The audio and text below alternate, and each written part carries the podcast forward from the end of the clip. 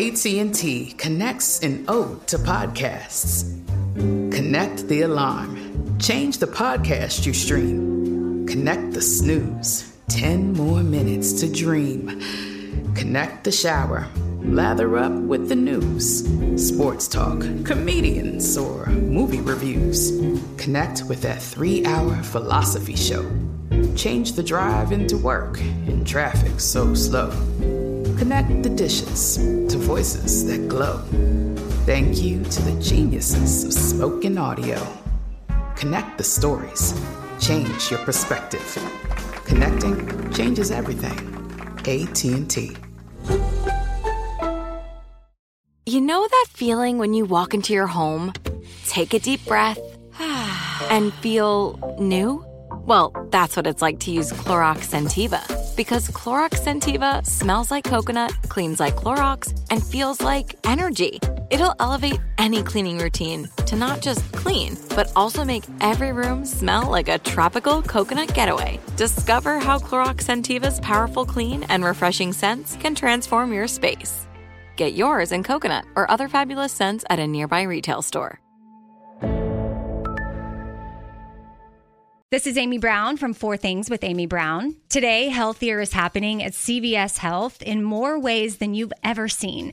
It's wellness destinations for seniors, including select locations with Oak Street Health and CVS Pharmacy. It's doctors, nurses, pharmacists, and everyone in between offering quality care and support virtually in person and on the phone. It's in home evaluations through Signify Health and meeting mental health needs through Aetna. And those are just a few of the ways that healthier is happening. To see more, visit cvshealth.com slash healthier happens together. CVS Pharmacy, Oak Street Health, CVS Specialty, Signify Health, and Aetna are part of CVS Health. Eligibility and services vary by location and individual.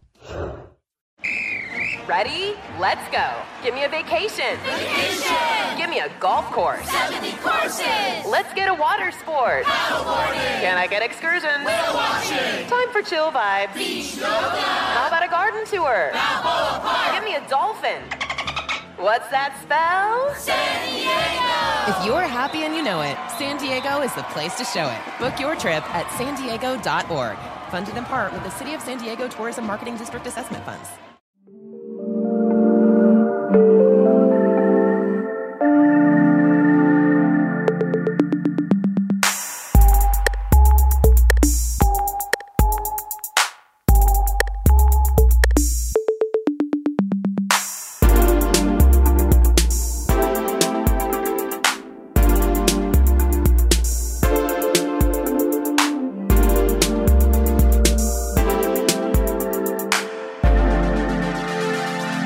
Hey, everybody. This week, check out this episode from the Her Archives, where I talked with Potawatomi author and speaker Kaitlin Curtice.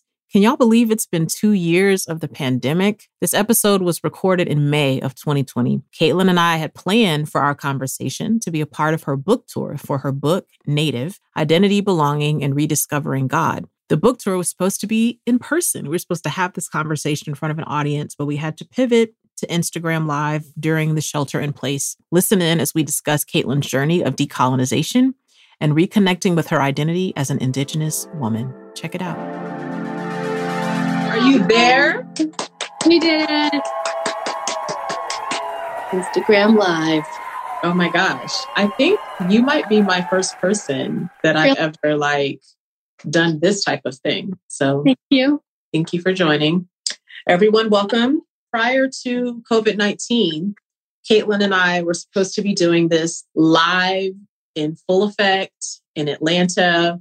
There's going to be a reading. We were going to talk. We were going to Drink hug coffee. you, shake Yeah. your hands. We were going to do all sorts of things that we can't do now. so I'm going to hold up Kaitlin's book, even though I know it'll be backwards for you all. But this, Yay. get right here. See, need to do this. So if you don't have a copy already, please, please, please get your copy and get maybe like four more copies. I think you should get, I think you should buy five copies of Kaitlin's book, is what I'm telling you.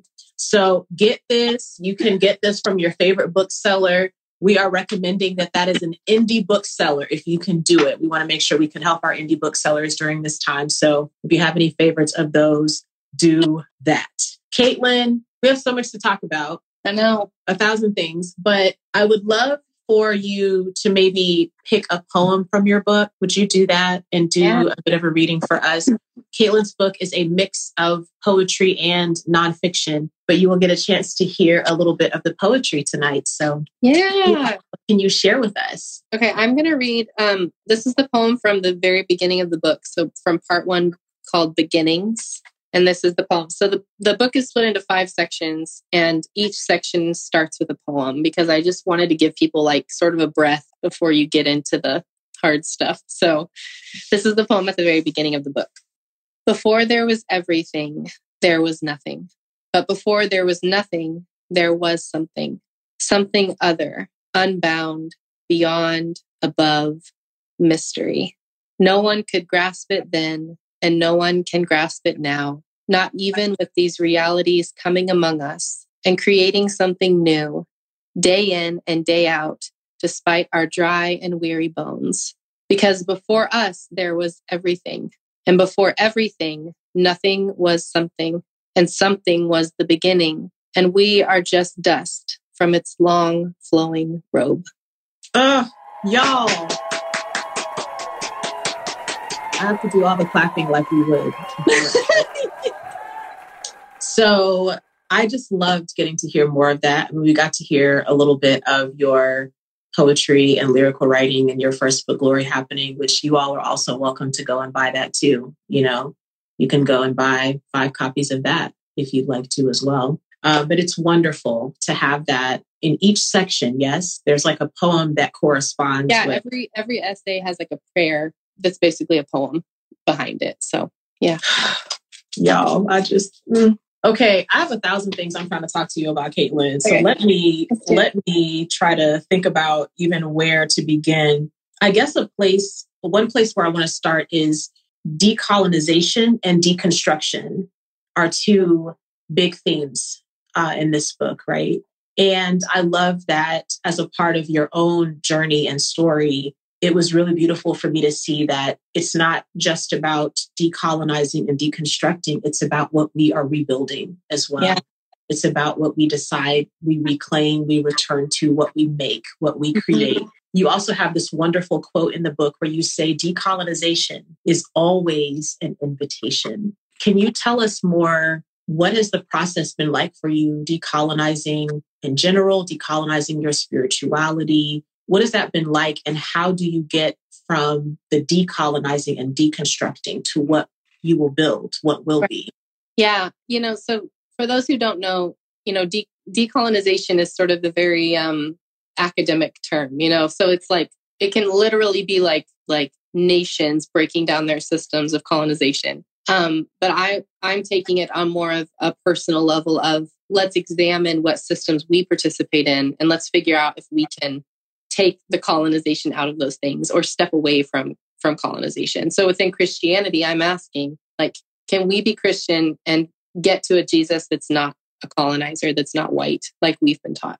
Um, and what I'm learning and understanding is that you know deconstruction and decolonization for me have gone sort of hand in hand and that like it's not just like you flip on a switch and you're done it's not like a I'm decolonized now, like it's all good, you know, or I've I've deconstructed now. Like these are very long processes that I think are lifetime. I mean, this is this is what being human is is if we're born into a world that's a colonized world, it's going to take our whole lives to to continue breaking that down. But I think that's also really beautiful because we get to do it together. Like this is what it means to be human. And you know, I think for me it's just you know when you become an adult you begin to ask questions of the systems you grew up in. And so it's it's a natural process to ask these questions and to go on that journey of really considering like am i the only one who does this? Like are other people doing it? Finding your people like that um, there are so many people who are on this journey. Uh, there's so many people who are asking within christianity can this thing be decolonized or not? And i think that we just we have to find new ways to talk about it and we have to journey together through it. And, but I mean, through this, this book was hard to write. It was hard to write because decolonizing is, it's painful. Like you're you're examining and you're looking and you're facing truth and then you're digging out what you can get rid of and you're keeping some of like it's hard, you know? Um, but it's beautiful. Like it's it's a beautiful journey too.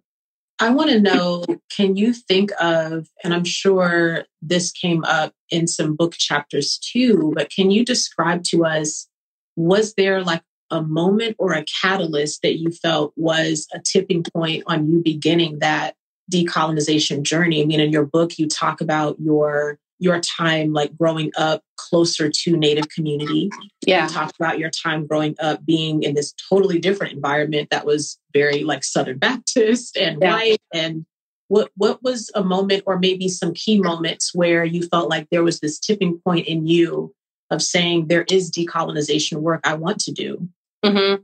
um, i think uh, standing rock was one standing rock was one of the first kind of spaces that kind of just like broke me wide open to like okay like this is this is the indigenous story and i'm part of it and like something has to like something has to be done and so that kind of breaking open like just coinciding with my own journey of listening to myself and honoring my ancestors in a way that i hadn't been taught to do before you know coming back to myself in a way. And then that coincided with me let's say i you know becoming a, a worship leader in a church that's progressive and then realizing that they don't actually want the native parts of me really like that they're uncomfortable with those parts. Then it's mm-hmm. like well what do i do? You know it's like literally like what am i supposed to do right now? Do i stay here? Do i stay with only parts of me in this building and with these people? Do i choose to leave? And in in that moment i chose to leave and then it just kind of like when i realized that church really might not be a safe place for me anymore i think that that was like okay um, if this system I've grown up in isn't safe like I thought it was and able to deal with my change and transformation, like then I don't know how to be a part of it. And so I had to start asking those questions. Oh, so I did, I participated in these missions. Like I participated in purity culture. I participated in the way that these people are treating me. I probably participated in that towards someone else. And, you know, it's just like, then you just start going back in time and like recognizing all these things that you did. Like I want to like I want to send emails to all of the people in high school that I witnessed to and tell them I'm sorry. I think about it all the time. Like I just want to be like, I'm I'm really sorry about that.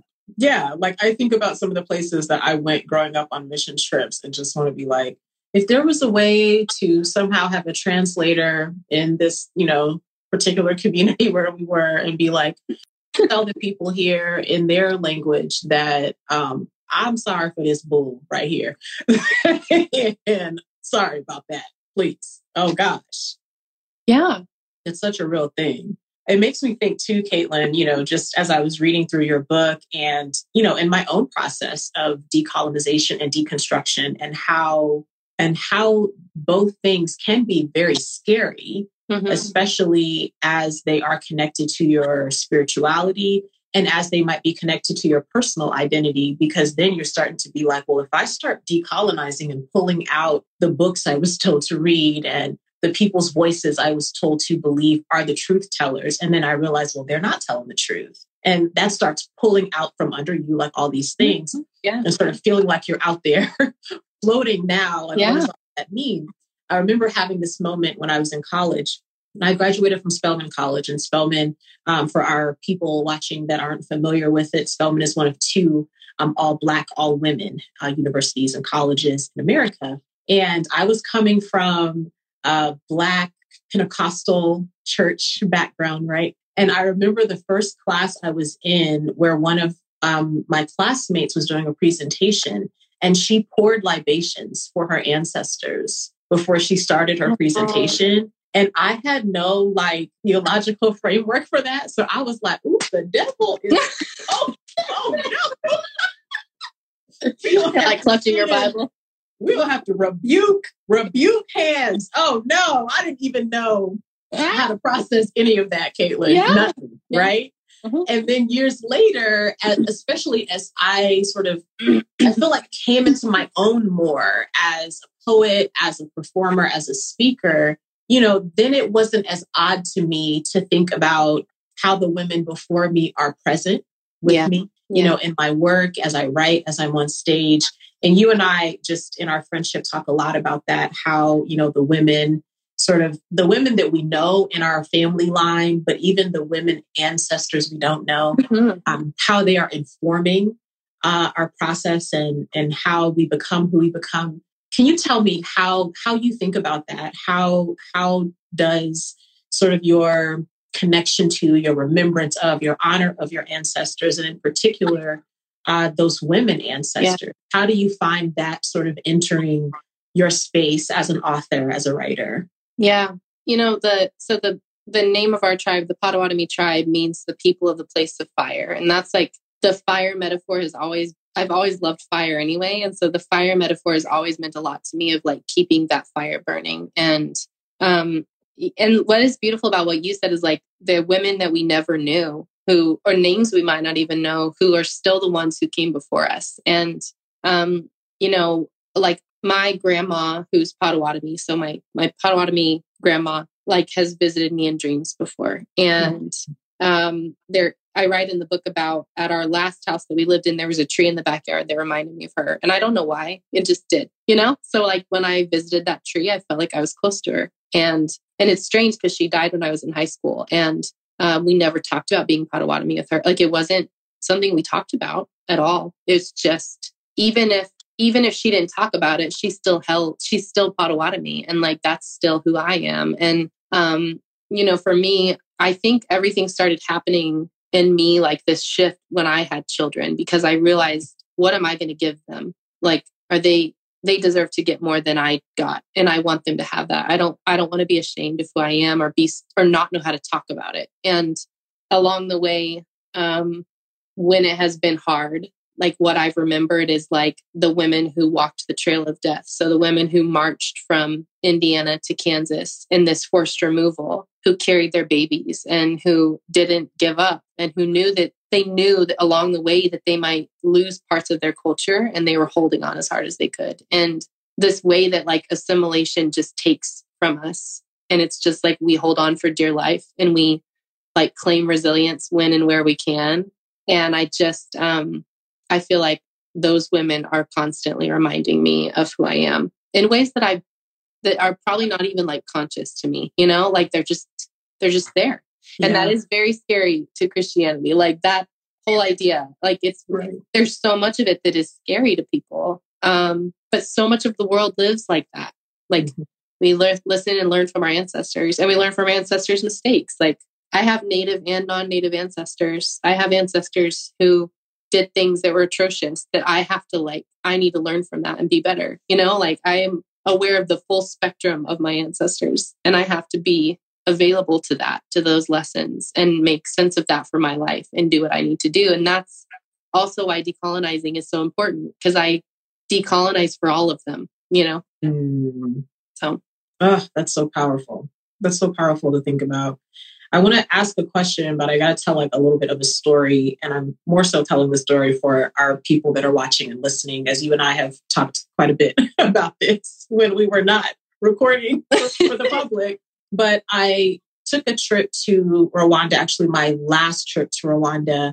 I took with a team of Black leaders, and they were leaders in different capacities some business, some theology, some, you know, pastors. Like there was a lot of different roles each of us had. And we were taking this trip through Rwanda um, to this particular area, and we were riding past this village. And in the village, as we're passing by, it just looks like it looks like all the people in this community are working construction, is what it looks like. And so as we're driving past, it's like, you know, most of us in the van that we're in are Black from America. And then our guide, she is Rwandan and Black. And then there was one white man um, from the organization on the American side that we were working with. And so we stop in this village. And while we're there, we're asking, well, what's happening here? Because you're just walking by seeing like all these people doing construction that you wouldn't think would be doing that kind of building. And so our guide was explaining to us, she said, you know, there are people in the community that are elderly, that need better homes, that need access to water. So the community is building these homes for them. And so then someone else on the bus said, Well, where are they getting the money? And she said, Oh, the government. The government gives them this money to like do this building. So for some of us in our Black American context, it just conjured up images of the projects, right? And like when the government gives money to sort of shuttle people to this one area, tell them this is where they have to be, tell them how, what materials it has to be built out of. And our guide had to tell us, oh, no, that's not what I mean. She said, our government works in more of a communal way. And so she was like, the, the leaders of the village go to the government and say, here's what our village needs. Our village needs these homes for these elderly people. And the government says, here are the resources you need for that. And everyone in the community comes together to accomplish it. And she had to explain to us sort of the difference between Rwandan history and American. Mm. And as she's talking, I'm also trying to translate, not in a language way, but just translate like what she's saying. How would that apply in America? Yeah. And of course, in the story of Rwanda, you know, we are seeing these two sort of tribal groups of people, one that committed, you know, egregious acts of violence against the other.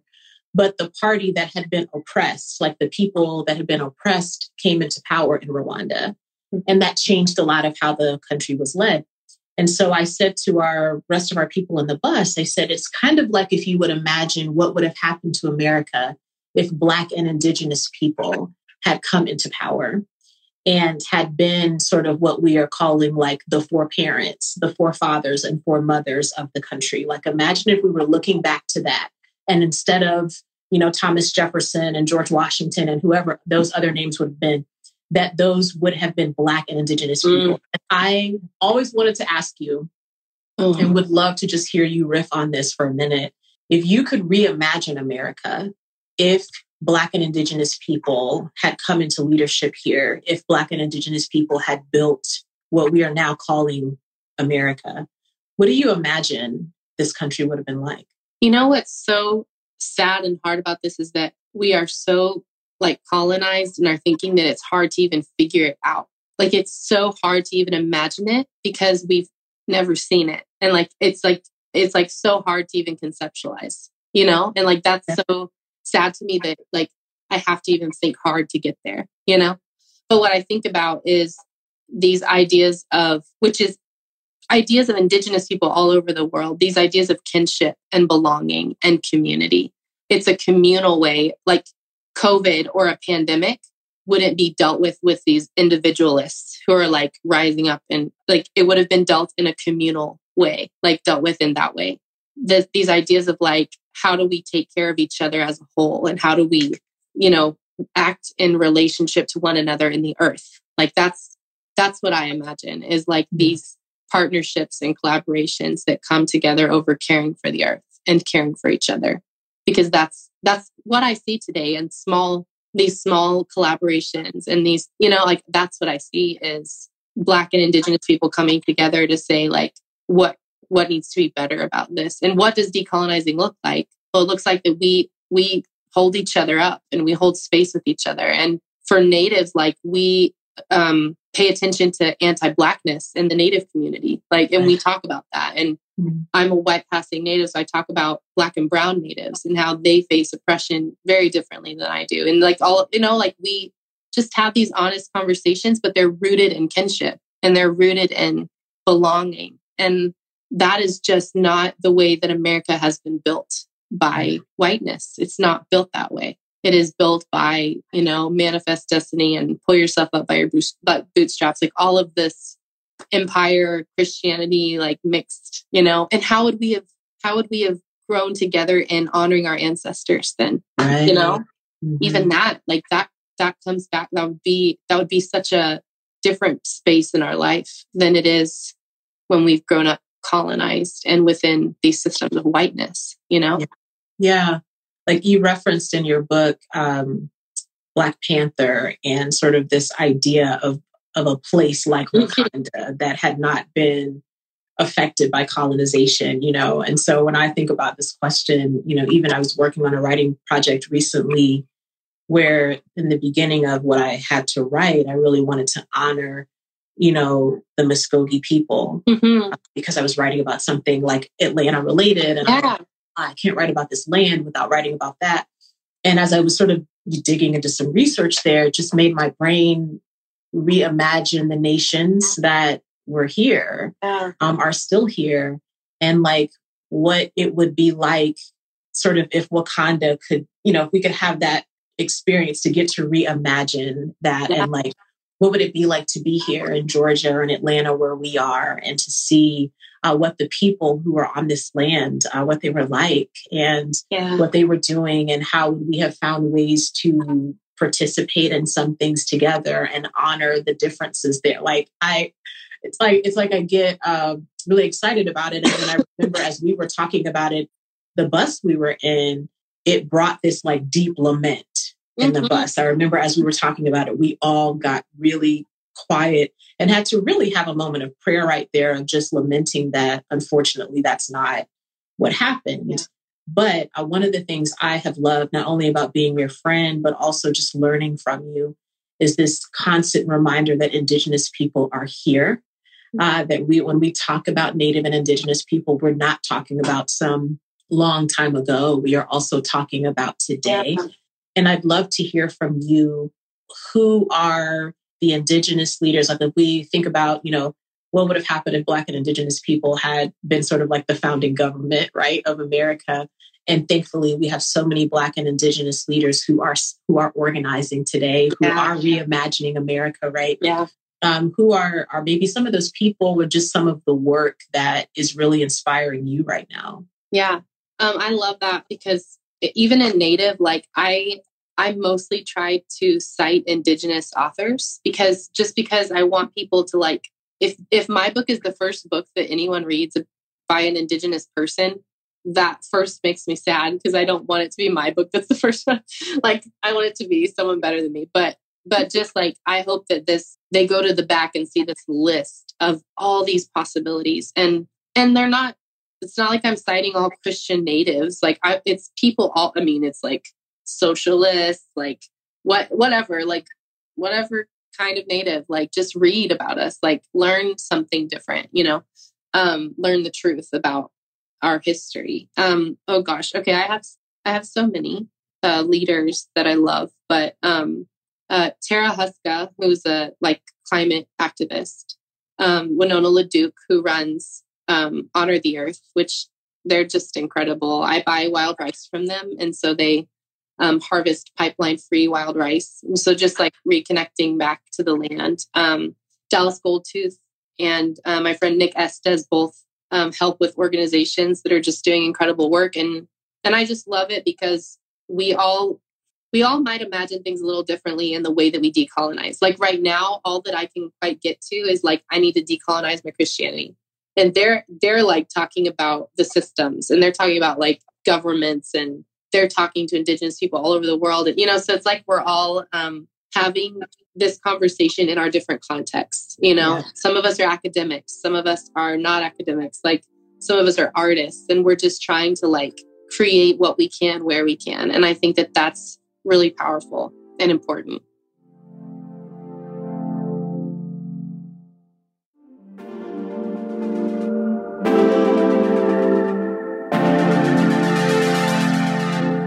what's so sad to me is I see these incredible people and I know that they, like in the general audience of America, they're not going to be heard and I'm not going to be heard because the Indigenous story is so much in the past, like to people.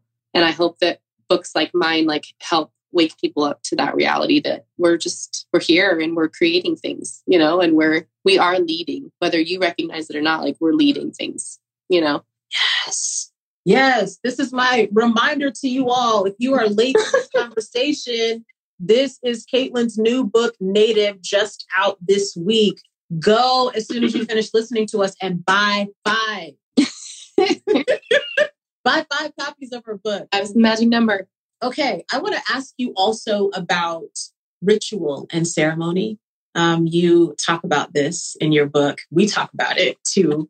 Um, but you write about this in your book and the importance of that in your heritage and in how you are uh, reincorporating certain things into your Christian spirituality as well.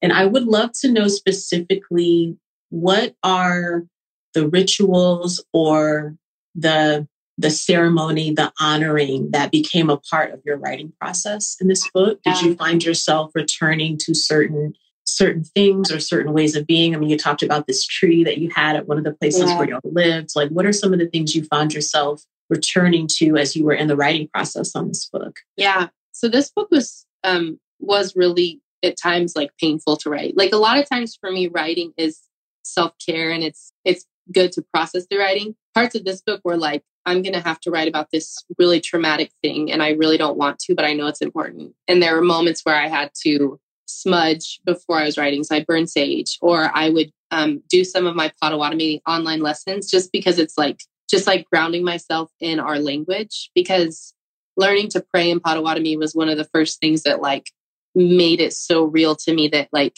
we have this beautiful, rich heritage and story that I was never aware of until adulthood. And like I I just like it was like I was so thirsty and hungry for something and I didn't, didn't know what it was until I knew what it was. And um, so praying in Potawatomi has been just um, like such a balm to me and like met good medicine to me. It's funny because um, I I've always been weirdly ritualistic, so I'll like be like I want to wear this ring every time I do this thing, or you know, like I would like do weird stuff like that. So like for this tour, I'm wearing the same lipstick for every event because I don't know why. I just am. But for some reason it's important to me. Um, so when I was traveling and speaking, I would take there was a I had a braid of sweetgrass that a friend gave to me and I would take it everywhere I went to speak. Mm-hmm. And I have earrings that have like sacred medicine in them that a friend gave me. And I would wear those when I spoke. So it's like um just these things that are just like good energy and protection that a lot of people probably wouldn't understand. There's a um, a song by Frank Waln that's called Good Way, and I would listen to it before certain talks, like if I was really stressed, because it's it's a song about just like living in a good way and honoring yourself and honoring creator and it's just a beautiful song by an indigenous person so it would ground me in like what i was about to do you know? And it's you know because i go and speak in predominantly white spaces and I speak at places where I don't know how I'm going to be received, it's been really important for me to ground myself in my reality. Like, this is who I am. That fire is in me. This is why I'm called to do this work. This is why I won't give up. And um, and when the certain events are especially hard, like I have to just like have the music and the earrings and the the sweet grass. Like, just I need these like things to hold me because um, I just need to remember, you know. Yeah, same, same, same. Like I I mean, I miss it terribly right now that I'm not able to do like stage work. But yeah. when I was doing all this stage work, you know, even though I, you know, you're, you know, imagining 18 year old me that was like libations in the name. No, you know. And then all these years later, I feel like one of the times in life that I feel sort of that presence of my grandmother or my great grandmothers or even the women before me that I didn't know is like that few moments right before I have to go on stage, you know. And I mean, that's just always a time of prayer for me and always a time of calling upon their courage, the yeah. courage that it takes to stand in what was their boldness and uh, experience those parts. And I think having rituals to remind us of that, I think is so beautiful. And I have a request because one of my favorite poems in here was one that you wrote to your ancestors. Would you read that for us? Yeah. Let me let me get my book. My uh my phone's dying, so I'm like, no, getting to a charger. Oh my god, guys, doing technology is hard. This is hard. So hard. Okay, hold on. Let me prop my phone where it won't fall. So I, I set a rock on the cord so that it stays in place. I got it down. Don't worry. Okay, let me find it. Okay, yeah. So this is a chapter. The chapter is called Ancestors. And this is a poem that I kind of wrote to my ancestors. Passed on one. I see you there. Not your skin and bones, nor the frame that once held you. I see your aura, your spirit, your essence. I see the glow of who you once were and who you are today. I see somehow the imprint of what you've left me here. It's not a thumbprint, but some other form of spirit code.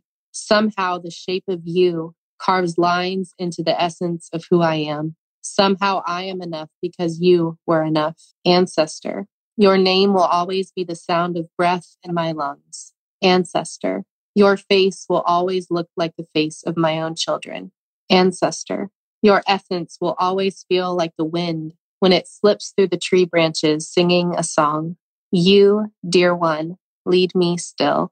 I feel the gifts you've left me, and I wonder how much more is waiting. I learn my own way as I reckon with your mistakes and realize that you were human once, like I am human now. I wonder how much you notice from the other side. What does God feel like? I'll wait, and one day you'll show me. Ah, oh, I love that so much. That question of what does God feel like? So powerful, Kaitlin. Mm. Okay, I have one more quote I want to read. Uh, y'all, Kaitlin and I just gonna be talking till Instagram. till Instagram be like, y'all can't talk no more. So we just gonna keep talking till it's say we can talk no.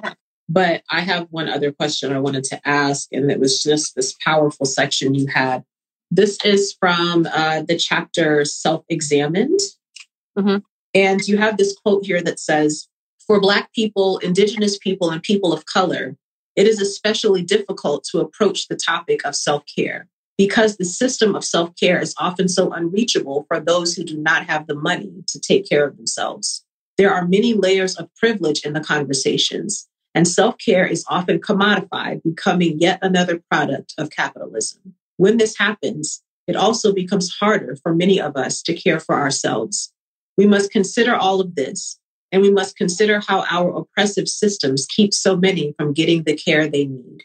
Self care is for everyone to help us be more healthy humans. But to get there, we all need to be honest about how the system of self care works for all of us. Mm-hmm.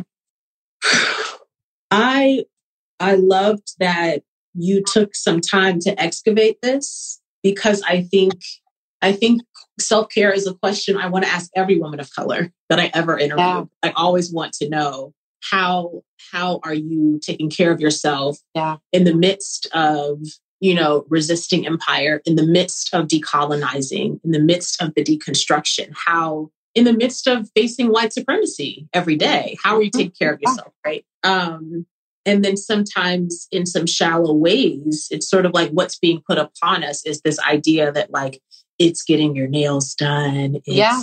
You know, like yeah.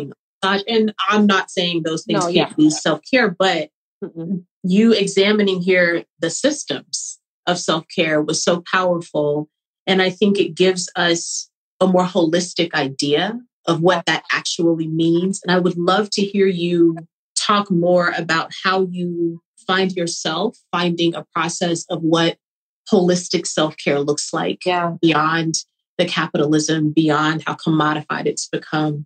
What are your thoughts? It's funny. So uh, when I started therapy, I couldn't afford it. So the therapist I started seeing already knocked it down a lot. And then one of my followers on Twitter was like, I'll pay for your first six months of therapy. Just tell me how much it is. Just like like PayPal me uh, an amount and I'll pay for your sessions. And so um, that's how I got to go to therapy. Like otherwise, I never would have been able to afford it. And but at the same time, like I know the privilege that I have to even have the resources or access to even get to a therapist that's a good one. Like I, you know, so that's what I'm saying. Like it's so layered and it's not a straight conversation. But when, you know, when you have women, I'm not trying to judge, when you have women who are like, I had a self care day.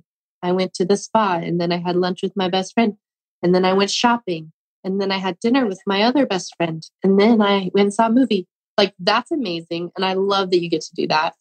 Most of us can't do that. And, and at the end of the day, like, um, I have to ask what self, like for me, getting my nails done doesn't do anything. Mm-hmm. But for a long time, I felt like that was what I was supposed to do for self care because I was told that, like, go get your nails done. That's what women do for self care. And then I'd be like, oh, you're right. And I'd go do it. And then I spent a lot of money and I didn't like it. And then they chipped after two days. And I was like, what am I doing? I didn't Man. I didn't enjoy this. And so like I've had to be honest about what self-care is for me. Like and um and it's things like learning my language. Um it's it literally is things like um smudging and pre- like burning sage to cleanse my anxiety. Um deep breathing, which is free. Like that's something that I like deep breathing people, breathing. which is free. Like doing wow. breathing exercises has mm-hmm. helped so much with my anxiety. And then these systems of like self care for me is like learning to break down these systems of like people pleasing and saying yes to things that I've had to do that I have to start being honest about. And that's mm-hmm. like the hard self care. That's not like the, I'm going to spend an afternoon with the magazines and just like chill out and watch a movie, which is also self care for me. Like that hard self care of like, I'm going to like look at these systems that I've been taught to participate in as a woman. And I'm going to choose not to have to smile all the time. And I'm going to choose to say no to things. And I'm going to choose. And like that for me has been some real self care that's hard self care. Because self care isn't always like fun either, you know, but we, I think we package it like it's supposed to be fun. Like shopping is fun. I definitely walk around Goodwill. Well, I used to when it was open. I would walk around Goodwill for self care. I would just walk, walk around and shop at Goodwill, which is cheap. So cheap. Self care can be inexpensive, people. A jam. So I mean, I'm back in therapy now. You know, we we we celebrate those who are able to access therapy or access those things, whether that can be books or podcasts, yeah. whatever you can access that yeah. can help you begin to do that healing. Um, but I was in a place where I was like, I need to save up this money and see a professional. So I had one of my first sessions with her. And she was like, I think you need to do some journaling and I'm going to send you some prompts. And I was like, do what now? She's like, and I want you, she's like, every day I want you to journal on one of these prompts. And then I want to talk about it next time we meet. And it was one of those moments where I was like, I'm, oh, I'm sorry. You want me to work? you know, and like we don't think about that yeah, as it relates yeah, to self care. Like I feel like that's in what you're saying. Like so, yes, like healing and growing can be hard sometimes. It will not always be relaxing, but it will lead us to peace. Yeah, and these you know are built for us to not get self care. Like these systems don't want us. They don't want me to consider my identity. They don't want me to learn about all that I am. They don't want me to write write this book. Like you know like i'm at the i'm at, I'm, I'm at the number one new release in uh christian spiritual growth still. And it just makes me laugh because all the other books are just these very evangelical mostly white books. And like i'm there hanging out at the top. And it's so ironic because i speak against so much of the christian growth the, the kind of stuff we talk about right now. Like i'm i'm saying other things but these are things that i think will actually make us grow is by doing this really hard stuff. And it yeah. will, you know, like yeah. it is a form of collective self-care if you want to think of it that way. Like decolonizing is is self-care too. You it's know? so true. It doesn't feel like the definition we have, but I love that. I love that you went to that point in your book and and are giving us you're giving us a broader definition of that and I think there's so much of your book that's calling us back not just to our individual you know, thoughts and feelings, but also how does our individual healing and growth connect to the collective? Yeah. To the community. Yeah. You know, as as you are processing, how does that connect to your Potawatomi heritage? I mean, that's one of the things that really meant a lot to me reading this, that it's very it's reminding us to be communal. Yes. And to be to be indigenous, to honor indigenous people is to be reminded that we we are communal people. Yeah. We're not individualistic people, right? Yeah. So they haven't kicked us off yet, Kaitlin. I mean, I don't know if anybody has any questions. If they have questions, they better be right questions, or I'm not asking her. um, yeah, thank you. I do want to ask you this though. Um, the book is out now. And there are all these phases to book writing, right? There's like the initial moment where you're like, I think this is the book I need to write. Mm-hmm. And then there's when you do the actual writing. And then there, for those of you that have not written books yet, you have written your book, and then there's almost like this pause, this sort of like calm before the storm experience. Yeah. Before the book comes out, where you are in a way, you're almost like able to ignore this and yes. act like these vulnerable things you have written yes. are not about to turn out into the public. Yes. And then it's time for your book to come out, which this is book release week for you. Yeah. Yeah. Like, how does it feel seeing the words be out there? I mean, I'm assuming yeah. you're already getting responses from people as yeah. they're reading. Like, how does this phase of this particular book feel yeah. now that it's out there? You know, I have had so much anxiety about this book because it's a book that, like, a lot of people won't like for a lot of reasons, you know, and and um and that's okay. Like, it's a very personal book. It's a you know, it's really like digging into a lot of my own stuff, but like what I realized this week when the book came out and people started like speaking back to me what I wrote and talking about it, I was able to like finally tell people what the book's about. Cause I feel like I had interviews in that lull where people would be like, So what's your book about? And I'd be like, um, and then it would take me like 20 minutes to figure out how to tell people. And now I like, I know what to say. You know, like I know what the yeah. book's about because someone read it and they told me. like they told me what it's about. And that reflected what I hoped it was about. And so we're good now. You know, like yeah. But it it was a it was a weird space in there. And I don't know, people on the internet have been really amazing, like so far, just like so supportive. And it's so scary to release a book in a pandemic. Like, what in the world? Like, what do we even, uh, like, I have no, there's no way to know how it's going to go. And so to have this support has been awesome. Like, it's been really beautiful. I'm really surprised by it. I, I I talked to Kaitlin on the phone earlier today, y'all, and I told her like it was just making me so happy, like seeing everyone sharing your book and supporting you because your your voice is so needed. And uh, I we we actually, for those of you that are new to the conversation, Kaitlin and I put out our last books on the same day actually so we were kind of like walking together through that whole like oh my god what did we do feeling um, so I got to have that experience with you with your first book, which was yeah. also so wonderful. So it was just, it just did my heart a lot of good to see how much people are supporting this. And the people on here gonna support it. They're gonna be buying five of these books at a time. Y'all can buy one for yourself. The thing about good thing about buying five books, people, is when people are like, oh man, like I would love a copy of Kaitlin's book. You can be like, boom, I got it. You know, I'm just gonna throw it in the envelope. Okay, we do have one question. Oh, it's Jess asked, How do you respond when someone claims that you aren't a believer because of how they perceive your theology to be something that's unconventional? Oh, well, we can just talk about what happened at Baylor a few months ago. That's what happened there. Um, you know, because there they, you know, they were like, she's, oh, what they call me? A, pa- a pagan sympathizer, which is funny to me because I'm like, I would rather just be called pagan. I don't really know what what your point is. You know, um, what I'm what I'm learning is that the more that I push back on Christianity and what what people think Christianity is, the more that I receive this kind of mm. negative pushback, and I'm learning to kind of take it as a a not medal of honor, but I'm like I'm okay with it.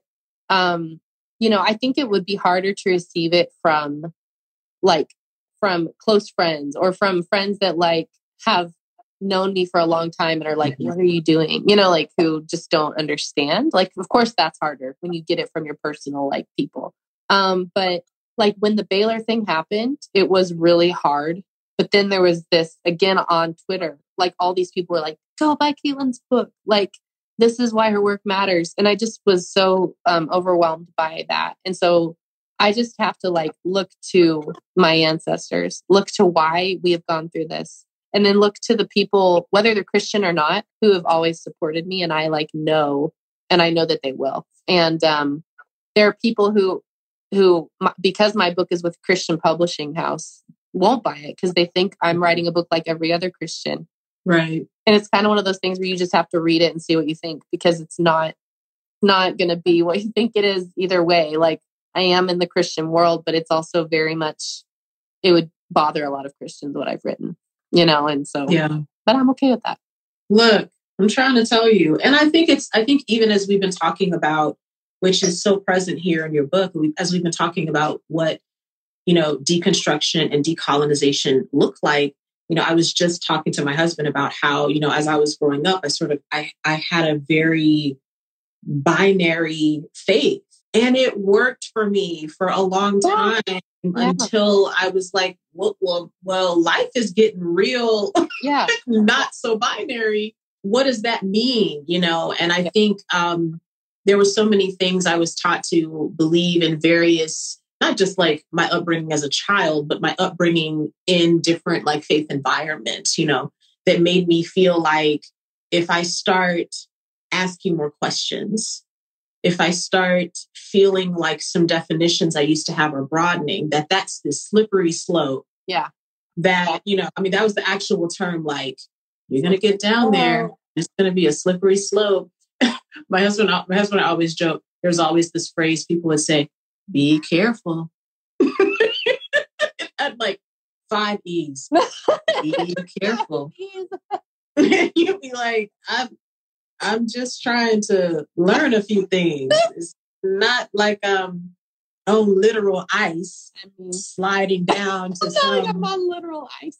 a broken bone here. Like I'm just scary enough. That metaphorical ice. Yeah. Watch out. you know? It is. It's really scary. It's scary. And I know I know we scare people, but it's okay. Like yeah. it's okay. It's okay to be challenged. Like that's that's how we grow. Like yeah. you read a thing and you're like, I don't know if I I like that. And then you think about it for five days and you decide more whether it might be something to consider. Like that's that's what we do as humans, and that's okay. Okay, we got two more questions, Kaitlin. You have time? I know you have all. Yeah, two more is good, and then we'll. Okay.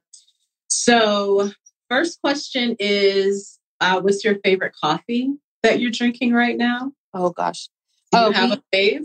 We buy um we buy our coffee from a local international market here in Atlanta. They roast their beans there. Have you bought their coffee at the DeKalb Farmers Market?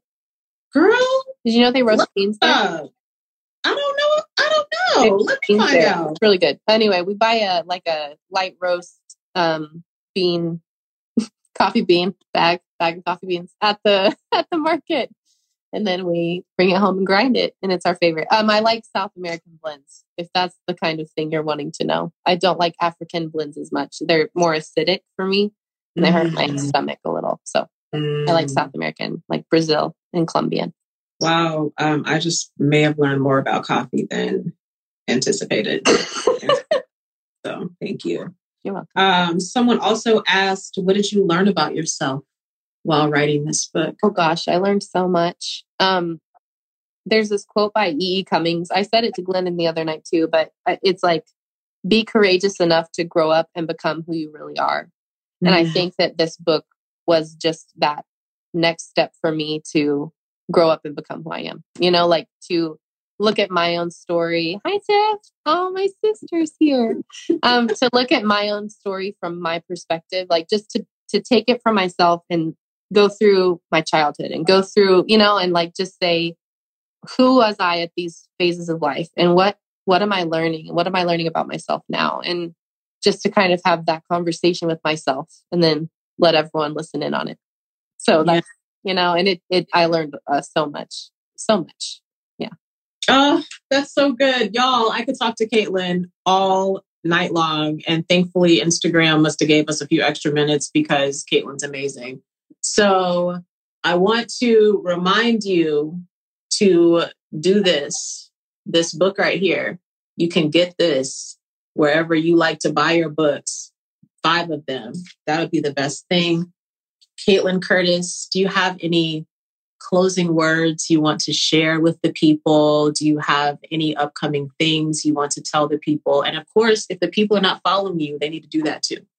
Yeah. Um, there's a whole bunch of podcasts that are coming out soon. I did one with the liturgist yesterday and um, just a bunch of podcasts. And so please read the book and review it online and tell people about it because I'm yeah, I've just been so encouraged by the conversations that are already being started because of it. So please buy it and read it. I would love that. Kaitlin, thank you for letting thank me you. be a part of your virtual book tour. Thank y'all for joining us and listening. This will be available on my IG for the next 24 hours. And you don't know, Kaitlin and I might get back together and talk about all sorts of things. You don't know. But you make Probably. sure you do this. You're going to get this for yourself. Okay. Bye. Kaitlin, Bye. thank you so much. Thank you. Bye, guys. I love talking to Kaitlin. I hope you enjoyed listening in on our conversation, and I'm hoping to have her back on the podcast very soon. To find out more about Kaitlin, visit KaitlinCurtice.com. That's K I T L I N C U R T I C E.com. And don't worry, if you do not get this spelling correct, you can get the correct spelling and other tidbits, links, things from the show in the show notes. You can check out the show notes at aminabrown.com slash her with Amina. See y'all next week.